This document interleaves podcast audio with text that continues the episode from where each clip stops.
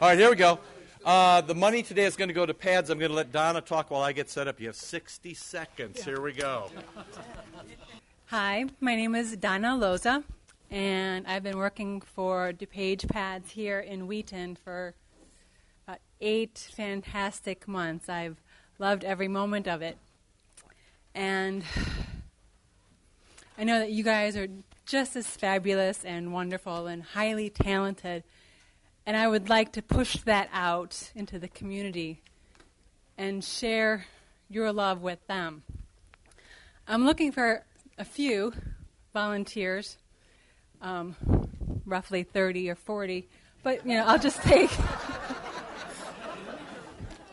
I'll take a handful um, for the summer. I put a blurb together in the life in the life together, so check it out. Um, we're looking at you know a 12, 13 hour shift, but each person does maybe you know three hours to four. But it can be as simple as preparing meals, serving those meals, sitting down and talking to them, setting up the pads, or doing the overnight shifts, which I have done. I've done the two to six, and I have to admit that it's the 3 a.m. restless soul who can't sleep who comes down to me and talks, and after 15 minutes of just listening to him, says, Thanks, that's all I needed. So it's those quiet moments, it's those open doors where I find an opportunity um, to kind of help and to share God's love with them. Um, I even had someone ask me this week what he could do. You know, is there anyone we could talk to? And I said, well, you can talk to me, and I could be your advocate and encourage others to help out.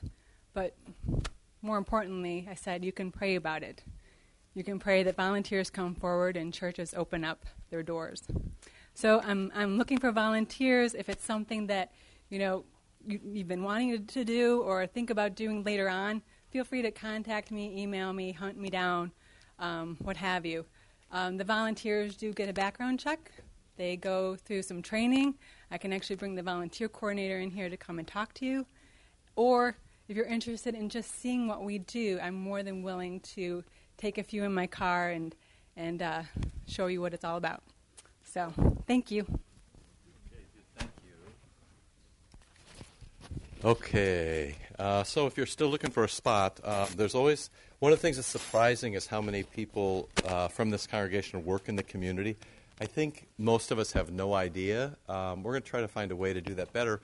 I'm running up against the, the, the fact that some of you are very shy about what you do um, and sometimes don't even really want it known. You know, I get that, but in another sense, it's not that good because uh, maybe other people want to do um, what you do. So you probably don't even know that there, you know, are three or four or five really kind women who go over and push wheelchairs at the county home every Sunday so that people who are sort of trapped in their room can get to the church service that's offered there. You probably didn't know that, right? And they've been doing it for 10 or 20 years. So remarkable. And that stuff is happening all through St. John. We're horrible. We're horrible at public relations. We're terrible.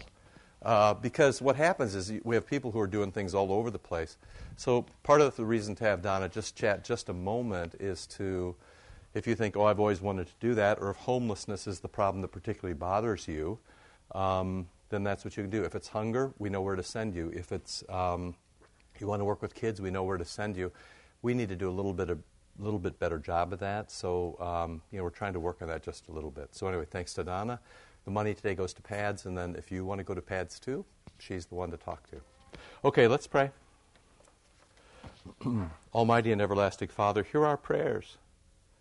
Hear the prayers of the church that waits for you, and grant that someday you pull us into the splendor of your glory, even as you now illumine our hearts as reborn children.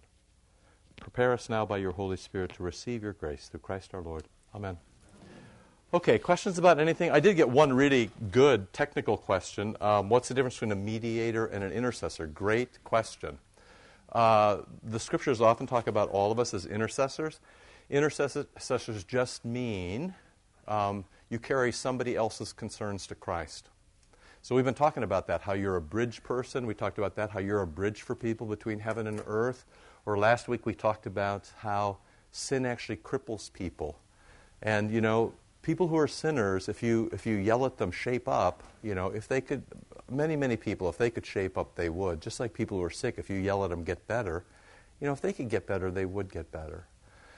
Many, many, what happens is many, many people who are spiritually crippled, they don't know what to do, or they find, you know, the medicine a bit too bitter to swallow.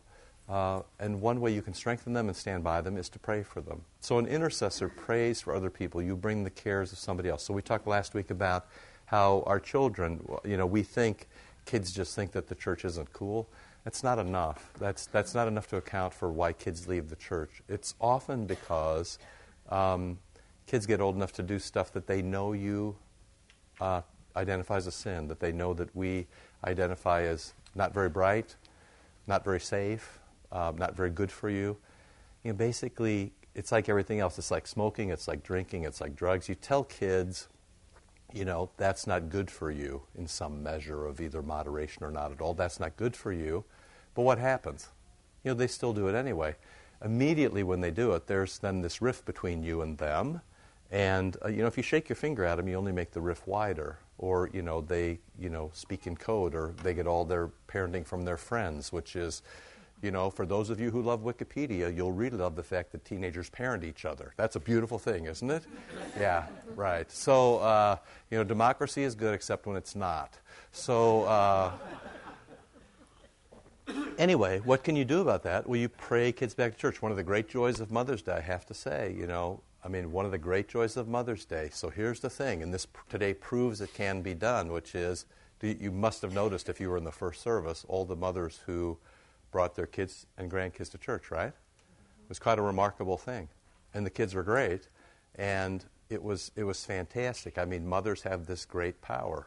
Uh, you know, that was a remarkable display of, um, in some cases, people we hadn't seen for a very long time. And suddenly they're back, and they've got kids, and those kids are back. Uh, and our job is to make it great. Our job is to make it not so horrible as they thought it was going to be. Our job is to make it loving, kind, a blessing.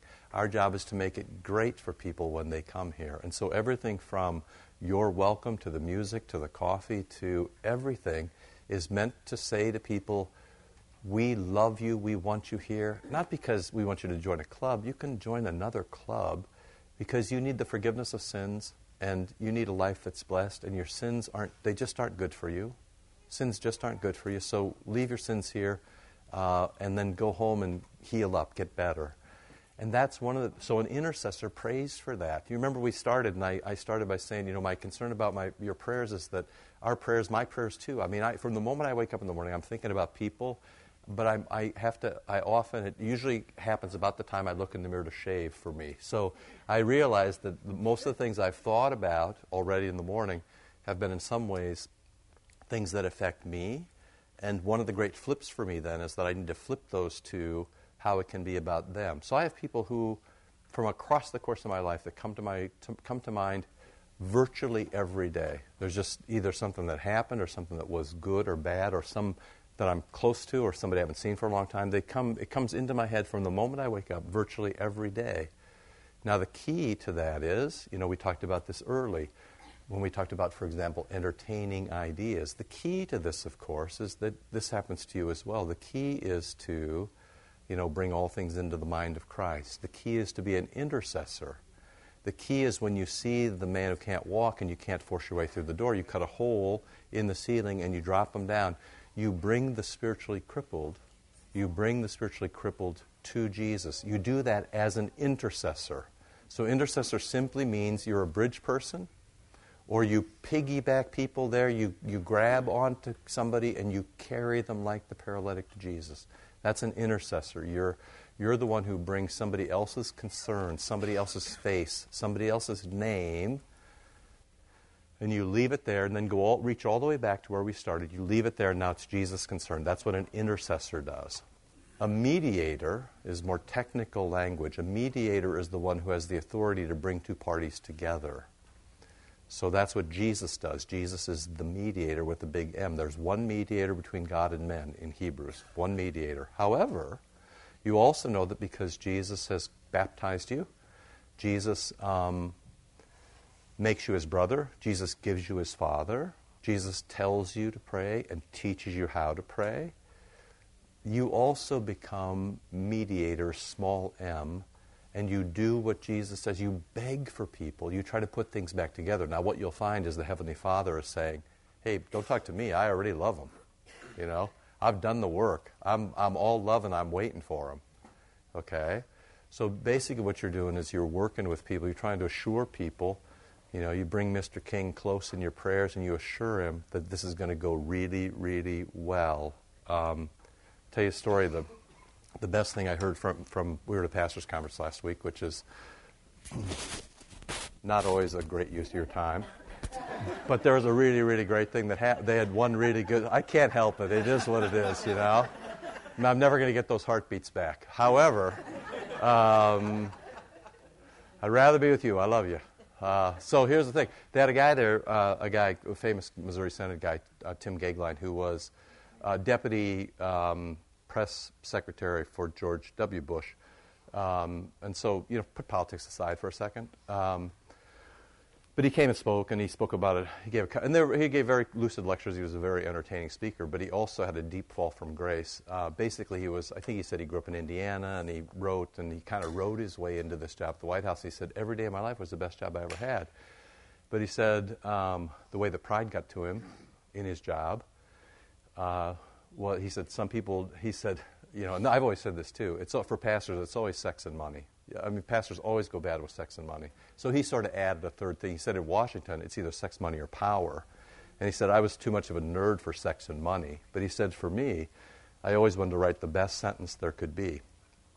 And so what this led him to was to plagiarize other people's work. And um, he plagiarized, he stole, basically stole somebody else's work and he published it. And, you know, believe me, you can't get away with anything on the internet. I mean, people type in four, four, four words and they know that you've stolen it from somebody else. Um, I'll tell you in advance, next week I'm going to borrow very heavily from, from a sermon that's better than a sermon I could write. Because just because I read it, I made myself a note, I read it again, I'm like, I actually can't write something this good. So I'm going to give you a large measure from somebody else. I'm going to tell you that in the first line of the sermon. But just because I want you to hear it. Um, but you have to, if you do that, you have to sort of admit it. Anyway, what was really interesting is, despite what you think of George Bush, plus minus, forget about all that, where you are. I don't care about the politics. Listen to this. So basically, he gets fired same day. He resigns same day. He gets caught in the morning. He resigns, cleans out his desk, goes home. And he said, you know, he came back the next week to gather his stuff, and they said, the chief of staff came and said, the boss wants to see you. He said, it never goes good for anybody when you work for the president and they say the boss wants to see you. He said, that's not a good, and it's just you. So he walks into the Oval Office by himself and he says, um, Mr. President, I'm very sorry. And this is really interesting. George Bush says, stops, stopped him and said, Grace and mercy are real things. They've been extended to me. I forgive you. Now, nobody says that. So he starts again. This is just the prodigal son story. He starts again to explain. He said, Mr. President, I'm so sorry that, he said, grace and mercy are real things. They've been extended to me in my life. I forgive you. So what does he do? He starts in a third time. So you're standing with the president in the Oval Office, and you, he says, and, and Bush says to him, he starts in the third, and Mr. President says, Bush stops him and says, he said, we can either talk about the stupid things you've done, or we can talk about how great a, how, how great a servant you were the last eight years to me in the United States of America. Whichever one you want to talk about, that's what we can talk about. But he said, you probably don't want to waste your time in the Oval Office with that. That's exactly what people should feel like when they come to church, you see when he left, he said, he said, I, I thought that, he said, probably the last time I'd ever see the president. The last thing the president said as he walked out was, bring your wife and kids around to the, to the Oval Office next week so I can tell them what a good job you did for me. And he actually did. I mean, he brought his wife and kids. He said he was downstairs cleaning out his office. So, you, you know, the thing is, he still was out. He was still out, and now he has a job with Focus on the Family. He was still out. However, he was also loved, not hated. It's a very interesting thing. All right? That, that's how the church should work. So people do terribly stupid things. We all do stupid things. If you could build your tolerance for stupidity, and I could build mine. So when I'm really stupid, you'll still love me? And when you're really stupid, gee whiz, I'll still love you. Want to do a pinky swear? Because that's the church. Because you're going to do really stupid stuff. You're going to do really stupid stuff, and you're going to wish you didn't do it. And I'm going to do really stupid stuff, and I'm going to wish I didn't do it. And it's not, and, you know, I'm going to say to you, that wasn't me. And you're going to say to me, that wasn't me when I did that. That wasn't me. And that's what forgiveness is, you see. We still have to try to make things right. We still have to make restitution. We've talked about that with Zacchaeus and such. But, you know, and, and, and there are some things, you know, um, you know, there are some things, there are different measures and how you have to work with things. And, you know, you can't plagiarize if you're the, you're the press secretary or the president of the United States. You can go do other things, but you can't be the press secretary. But there's things pastors can do. You know, if you steal from the church, we're going to forgive you, but you can't be the treasurer anymore. You know, it just, it just ha- there's some things, there are always consequences to how things work, okay? So pull that all the way back around and think about the people that you're praying for. Okay? Because I'm going to do stupid stuff. You're going to do stupid stuff. Your kids are going to do stupid stuff. Your parents are going to do stupid stuff. People are stupid. Did I say that? so here's the thing. You know, we normally define that stupidity as sin because what we do is we, you know, the Lord says to us, here's a really, this is a, live this way. This will be fantastic for you. I'll love you. You'll love me. You'll live in your family. Your family will be happy. You'll have a great Mother's Day. Everything's going to work out for you. I'll always stand by you. You'll never be alone. If you do screw up, I'll, and then what do we do? We say, I I think I have a better idea. I, I think I've, I, am innovation. I'm all about innovation, you know. Um, okay, so we need to create a place where we live in forgiveness. I think we're, you know, we're on the way. You know, we're on the way to having a very welcome. I love, I love coming out after the service. I love the way you engage each other. I love that your kids can run free and be safe. Although I will always say, I, in fact, it's time for me to say this. Parents, don't be overconfident about letting your kids run free downstairs because we're a church and anybody can walk in the door and we don't know who people are. I still would not let your kids go to the washroom alone, even here. I'm just t- saying to you. I would make sure that they get to Sunday school by themselves. I wouldn't let them run out the door unless they're of a particular age. I'm just telling you, okay? Because our doors are open and we're all sitting in there and this whole part is open, right? So I just, just kind of use some common sense. We lo- I love it that your kids run free and talk to each other and with other kids. But we don't know who is where. I mean, kids shouldn't be running down to the basement by themselves. You should be helping them down there. Parents should be watching all that kind of stuff, okay? So just, you know, we don't want anything to go wrong. And, but you've created this very safe place, this very kind place, this place where people are loved in spite of themselves. You love me in spite of me. You know, I love you in spite of you. And where we forgive each other and we start over. Okay, when you've got that and you've nurtured that, then it's time to pray people into your buildings. And so this morning was a great, a great, great start to that, where you, on Mother's Day, I would guess that this was a Mother's Day unlike any other Mother's Day, because you're better than you were last year, and you're better than, uh, you know, last year was better than the year before. You're better and better every year at this in terms of kindness and being welcoming, and being open, and forgiving people. That's fantastic. And when you get days like this, where you get a lot of people through the door who aren't normally here, what you want them to feel is your love. You know, you don't want to say to somebody, Holy cow, you haven't been to church in 10 years. Although, honest to God, there were people here today who hadn't been to church in 10 years. Uh, actually, there was, there was actually a couple here who told me at the door, We haven't been here for 12 years. I'm like, All right, we love you, and you should come back because we love you. That's the reason you should come back. And little baby Jesus loves you too, by the way. Right? Okay, so that's, you know, you don't say, when somebody says that, you don't go, what the heck is wrong with you? You know? I mean, you, you just, you know, lo- love people the way you'd like to be loved. When if people can screw up the courage to get across the threshold, show them the love, you know? Get them a cup of coffee. You know, love up their kids. It's great when kids have a fit at the altar, isn't it? Oh, I mean, it is fantastic. Because here's the thing, man. You're all just acting like, oh, yeah, we got some kids and they have fits at the altar sometime. Let's sing Beautiful Savior, okay? What a great little introduction those musicians wrote. Here's, I mean, you know, you can either do that or you can, you know, you can crab about it. Why would you do that? Because you want them to grow up being, you want, you know how, you know how when you're a kid and you go, that was my, that was my school when I was at that school. I or that was my church. In fact, I know a pastor who once. I know a lot of pastor stories, but I'll give you an. I know a pastor who once with a friend. They they went into church through an open window. This before his pastor, of course. He's a, he's like a seventh grade kid, and hey, what could be more fun than getting in the sanctuary, taking the fire extinguishers, and having a fight with each other with the powder? Yeah. So, so when that when the fire extinguishers were empty, then they looked up, and what did the sanctuary look like? Like it snowed. I mean, that knucklehead is a pastor now, and I, you know. Uh, I'm just saying, you know, you've done stuff like that, and so have I, and, and it is kind of fun. You know, as I told you about my friend Fred during my high school years, whose favorite sound was breaking glass. Okay, so there's a couple of stories behind that, you know. And occasionally when you go by a place and you go, let me tell you a story about that. You want your stories that your kids tell, even if your kid was, you know, crying at the altar. You, I used to cry at the altar when I was a kid there, but they still love me, right? Okay? So all that goes with praying people back into church, because you can pray people back into church, and then if you and I are cranky when they come to church, why would they come back? You'll be waiting another 12 years till they come back. So, you know, when you get your A game on when you come to church, because here's the thing people need to be loved, and they can't waste another 12 years of their life carrying around their sins that hurt them. Okay? So, anyway, congratulations. Great job. It was a fantastic morning. I was sad we, you know, we, we ran a little late, and that cut the coffee time down. And the coffee time is, in some ways, as important as the time inside because you need each other and you need to love each other. All that comes under being an intercessor for other people, carrying people carrying people to Jesus. You carry people to Jesus. That's what we did last week. So a mediator blazes the trail, and an intercessor walks on the trail. A, a mediator paves the highway, an intercessor drives the highway. Although, occasionally, Jesus will let you fill a pothole or two because you get to be a mediator as well. Okay, does that make sense? Okay, so that's what you're doing.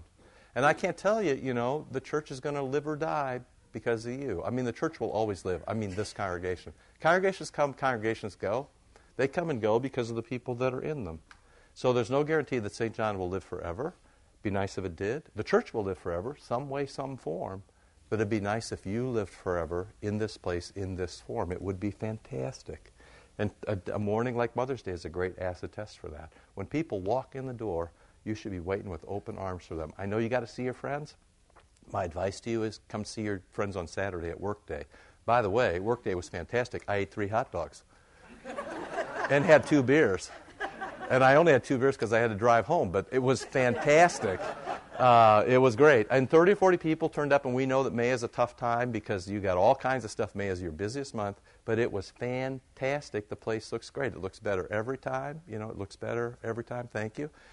Spend your time with your friends in those venues. The Nähstube. How many are coming to Nähstube with Krista? Do you know, younger people, um, the older people in this congregation want to teach you to sew, knit, make quilts, do all that stuff. They have their own room downstairs. They disguised it with a German name. But they really want you to come along. So you should just think about that. If you like, if you like, that's the place. But when, when you come here on Sunday, yeah, say hey to your friends. But if you see visitors, you know, turn your eyes up and outward, okay? Because they need it. And you can begin to pray for them. People will tell you their story very quickly, okay? We're, oh, I did not know you were here, Krista. Oh boy. Gunter, clean this up for me later, okay? It's Mother's Day, and you're a very accomplished man, and handsome too, by the way. So thank you very much. Um, but that's okay. You st- you good? Everybody good? Questions about anything? Is it not enough to be beautiful and smart, Carol? You need more than that? All right, come to the garden club on Thursday morning because, you know, you can have your Saturday fun every Thursday. Isn't that not true? And if you, I think every, every, every year they have a raffle to drive Carol's red Mustang at the end of the year. The person who gets in the most hour. It's like Ferris Bueller. You get the red Mustang for one day, don't you? Isn't that what I? Be great, man. I want to drive that car. Don't you want to drive Carol's red Mustang? Oh, that would be some fun right there. All right. Um, just questions about anything else? Anyway, love you, and you're, you're fun to be with, and St. John's a great place, but you got to, like your family, like your mother, like your father, you got to nurture it. Um, you got to nurture it to uh, keep it going. You don't need to dig for dirt in other people's lives. It's to, bad stuff surfaces eventually. When you see it, you know, and I've said to you, I don't want to know one bad, more bad thing about anybody else. If I never heard another bad thing about anybody anytime, that's why heaven will be great. You'll never hear a bad thing about anybody. It'll be fantastic, and you'll never say a bad thing about somebody else. It will be fantastic. But you know, stuff bubbles up. You know, pray for stuff, and um, you know, do your best. And you think people won't pray for you, uh, or you think people? You, I'm sorry, you think people don't respect um, your praying for them, but in fact, it does. Kleinig, at the end of this thing, when he did this, he told a story about Australia's, you know, more in church than almost anywhere.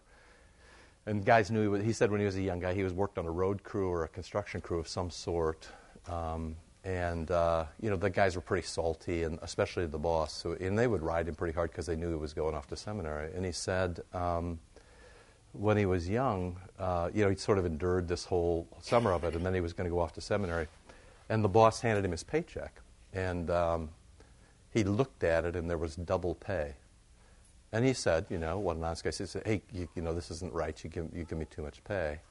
And this salty old boss who'd been cursing him out all summer and riding him about being a pastor just turns to him and said, Say one for me now and then, would you? I mean, people want your prayers. They want your love. They don't want your judgment. But they do want your prayers. They need your prayers. They want your prayers. Um, so pray for them, okay? All right. Any questions about any of that stuff? So I'm going to go ahead and give you, and by the way, for both four and five, the way they got copied, John Kleinig's name isn't on the top of these. You should just mark John's name on the top um, because this is his work, and so I want to be very careful about not um, stealing his stuff. This last one, John gave here uh, as a, uh, you know, he, he gave this here at St. John as a Saturday seminar, but I, you know, I read through it myself and I thought it bears, it bears repeating, especially because we live in Wheaton, and sometimes um, we have a little, a little bit of an odd notion, especially um, Lutherans have had this, but, but evangelicals have it too. Lutherans have it under the notion of conventicles. The most aberrant thing was when church, Lutheran churches would have um, groups of people praying at home that the people in the sanctuary would get it, that they would get the gospel.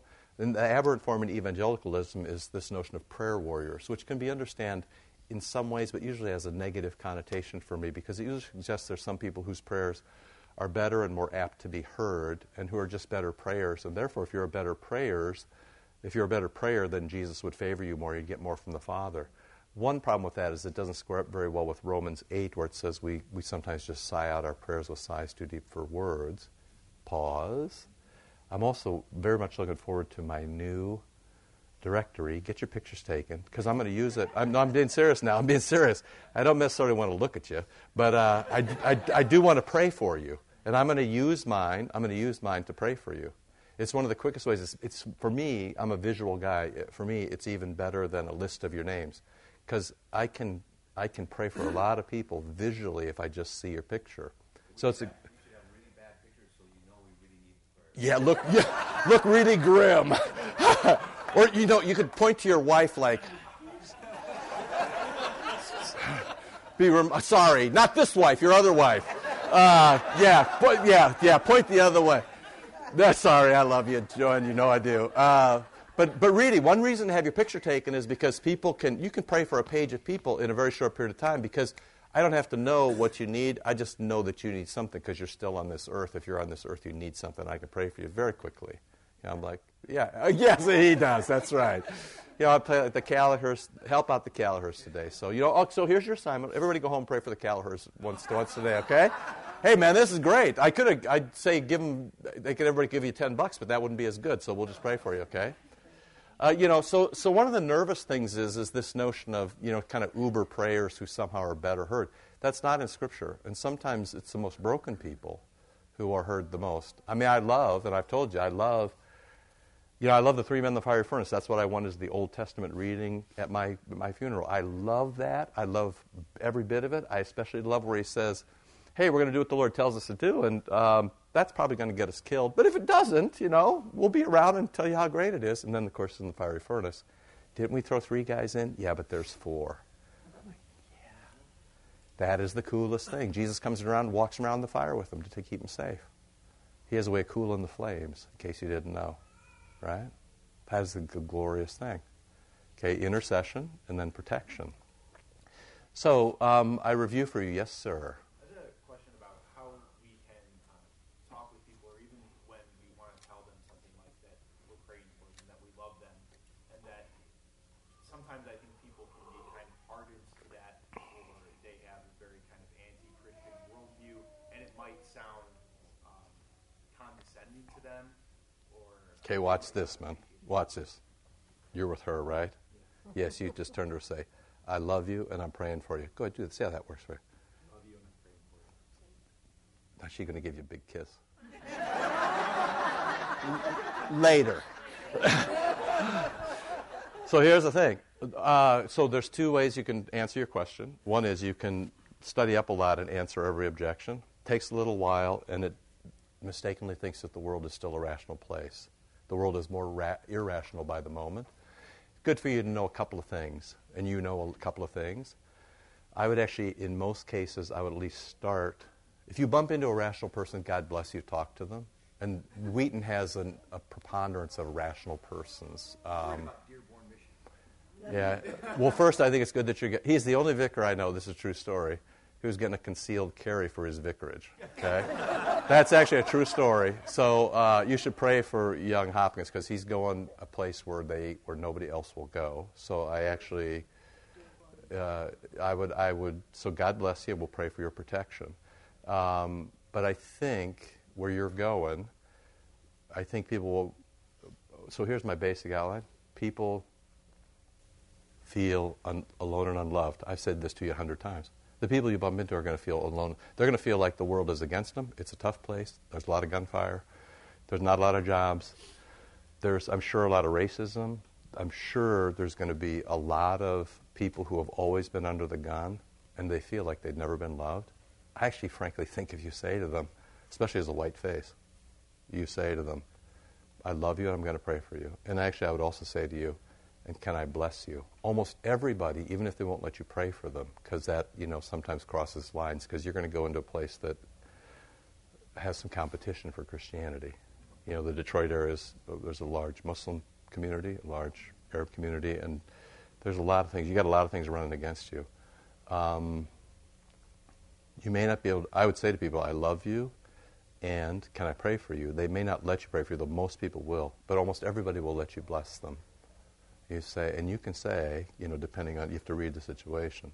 You know, Christ bless you, Christ bless you in peace, peace and safety. You may not be able to. You have to just go to God the Father. I mean, I don't know. You got to play it. You got to you got to see what's in front of you. But I, you're not going to talk anybody into being a Christian in Dearborn, Michigan. Okay. Uh, but you, there are people I can tell you who are looking to be loved and not be left alone. So here's the thing.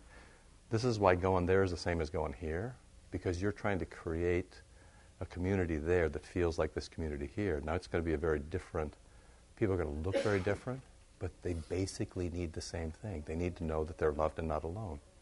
So I wouldn't worry too much about arguing about, you know, the difference between how the Quran was inspired and Scripture was inspired. I can do that, and it takes about three minutes, and you can do it too. That's not going to. That's not going to pull anybody into the kingdom of God. But what will is if somebody likes you, just loves people who have not been loved for a very long time, maybe never, right? It's one of the advantages to be in.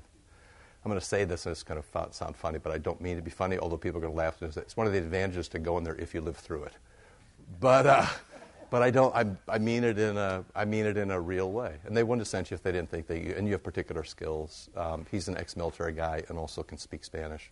So, and also knows what to do. And also, I was serious about the concealed carry thing. So he actually knows how to care for himself in a different way than most of us know how to care for ourselves. Nevertheless, that's going to be a challenging vicarage. So God bless you. Yes, Karen.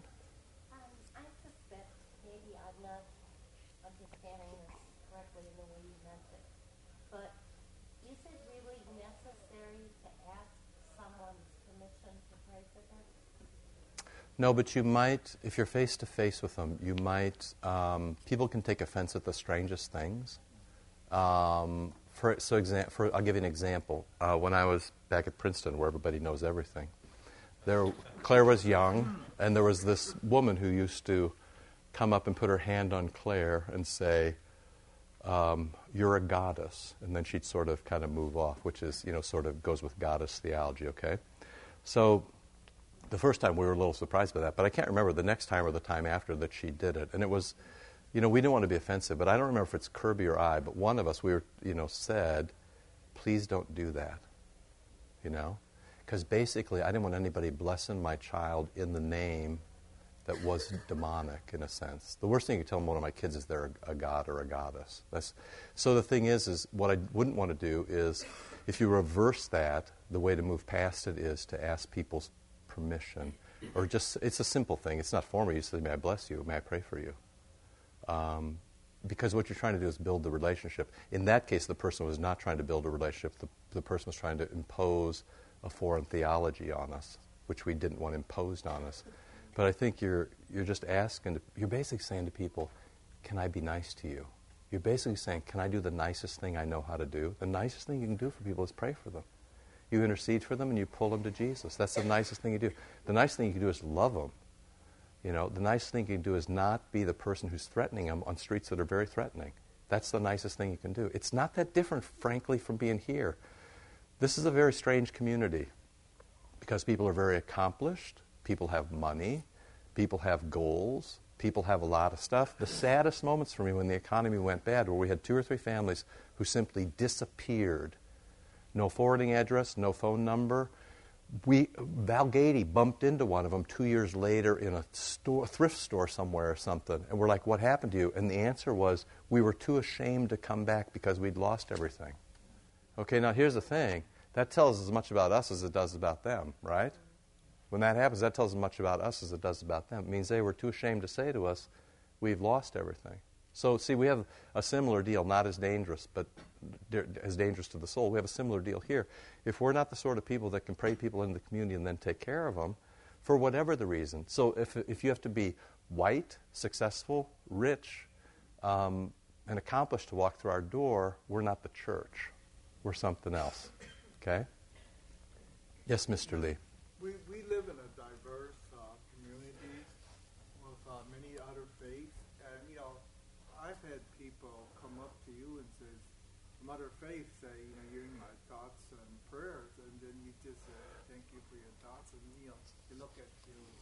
I don't know if that's the best way to handle it. I would say to them, if somebody from another community said to me, from another faith community said, You're in my thoughts and prayers, I, would, I probably would say, You know, good, when you bump into the little baby Jesus for me, tell him hi for me. And just let it go at that.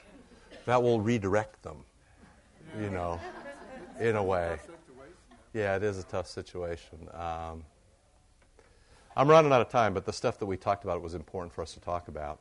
Uh, so here's the thing things are going to get all a jumble now. Uh, next, but, the, but in a good way, in a great way, in a good way. Um, next week is a voters' meeting. It's primarily information. There's no motion on the floor. You should come. Uh, we may, you know, John, we may have to go to a bigger room. We have to go to the sanctuary. We have to. We'll figure something out. Um, it's really, it'll be a, it'll be the best voters meeting you've ever come to because it's a lot of good news based on a lot of hard work. It'll be really a lot of fun. So you should come next week if you can. There's nothing to be voted on, but um, a lot of information to be passed out. Then I'm uh, then I'm leaving for um, for Spain after that, and I'm going to be gone two Sundays or three. I, I can't remember. I'm going to be gone anyway for a while. There'll be Bible study. We're going to have Bible study all the way through um, July, and maybe in August we'll take a little time off. I've thought about. Let me just ask you a quick thing. Then we got to go. Um, I've thought about this, and this is the equivalent of you think your vicarage is dangerous? Try this. What I've thought about doing is um, having a Bible study or two to plan music together as a congregation. See what I mean? I'll need a concealed carry for this. Because what'll happen is, is what'll happen is, is people will say, "Why do we ever sing this?" or "I never sing this," or "Why do we do this?" or "Could we sing this?" and blah blah blah. The thing is, and then I'll say, "Well, just give me your favorite one or two things," and then people give me a list of 19 things. 19 is not helpful. 84 is less helpful. I have a hymnal. I can look stuff up. what I'm interested is when you say to me, I like to sing this particular thing. What I'm going to say back to you is, okay, which Sunday should we sing that? Meaning, how, which, where does your particular hymn go in the church here? So, the beautiful Savior, beautiful Savior was sung today. Why? What are the, when do you sing Beautiful Savior? When do you sing it? Transfiguration. Transfiguration, and then you can kind of bump it into Ascension too. There's a reason. I know y'all love it. You'd sing it every Sunday. There's a reason we sang it today because you have this you got this heaven and earth connection the same heaven and earth connection you got if you go back and read the words you get a heaven and earth connection at transfiguration and ascension i'm thinking about doing that. Who would like who would show up to do that? Raise your hand if you'd show up to do that. A couple of you. It would be a sunday morning. It'd be like a set 10 15 all right so a couple of you. Well it might make it more manageable even if i do that. But here would be your assignment though. Um, your assignment would be you'd need to tie your i would i would ask you to tie your it just makes work for me if you give me a lot of titles. Um, what doesn't make work for me if you say we should sing it on this Sunday because here's the text. I would give you the text for the Sundays. You would tell me why it fits there. For example, the Hopkins family always asks for the naval, what do you call it, hymn, right? Don't always get that from the Hopkins family? It, yeah, he's trouble. Have you talked to him lately? I mean, that guy, he's been riding me. He'll be beating me like a rented mule toward 4th of July. Yeah, right. Tell him to go ahead and send it now, and I'll get it in line. There's no sense waiting until the last minute. I know it's coming. Okay? Oh, just teasing. He's great about But I would forget to sing that. That wouldn't be, that wouldn't be my normal selection, although um, wink, bub, nod, uh, July 4th, that would be the time to sing it, right? So I'd, that's the kind of stuff you would help me with. That would kind of make everybody happier and make sure that you get to sing the things that you actually want to sing. That's great. But it needs to fit the Sunday, you know, because we're not going to sing the naval anthem today because it's Mother's Day. Right? Everybody else good? All right, I don't know. We're, here's the thing come back. There's going to be Bible study all the way into August. Um, it'll look like, I don't know if I'm going to go back and finish this up or not. i got to talk. We'll, we'll see what happens. Blah, blah. We're going to do Colossians for the summer. We just kind of, just like we did, we know we've done First John and First Peter. We try to pick a book that we can alternate, that you can pop in for individual. You know, you get five or ten verses, and you can have different teachers, and you can be different places. You don't have to be at every one for it to make sense. Um, last thing, we spent our we spend our year now organizing our lives. Please don't take the summer off from that. Find a space, find a time, be silent, pick up a scripture read your scripture, meditate on your scripture, contemplate scripture. So the difference is what does the text say versus imagination, how it works in my life. For that, I will recommend to you again Pray As You Go, which just does it kind of every day. As dot whatever. Just Google it up, you'll find it. Um, the fasting thing, you know, uh, do what you want with that, but we'll come back around to that, especially next Lent. And now with your prayers, I'm just begging you, you know, I'm just begging you please pray. It gets harder as you get older. It gets harder as you get better. You get more resistance. The Satan will resist you more. It's like being a Christian. The more, if you become a pastor, if you if you take a position of leadership in a congregation, if you um, discipline your prayer life, you know, if you make going to church a priority every week, you're going to get more resistance. You're going to draw fire. Okay, you're going to get a big. We talked about this. You get the big flashbang, boom, and it may be very painful. We'll pray for you at that point, and then we'll sort of it sort of bumps you to the next level, right? And that's how your life goes. People stall all along the way. Don't stall. We're trying to push, push, push, push toward things that are holy. The thing is, is we don't push toward things that are holy. We're pushed by things that are holy. Holy things push us toward holy things. We don't run by our own steam. Okay? And you know how all that works.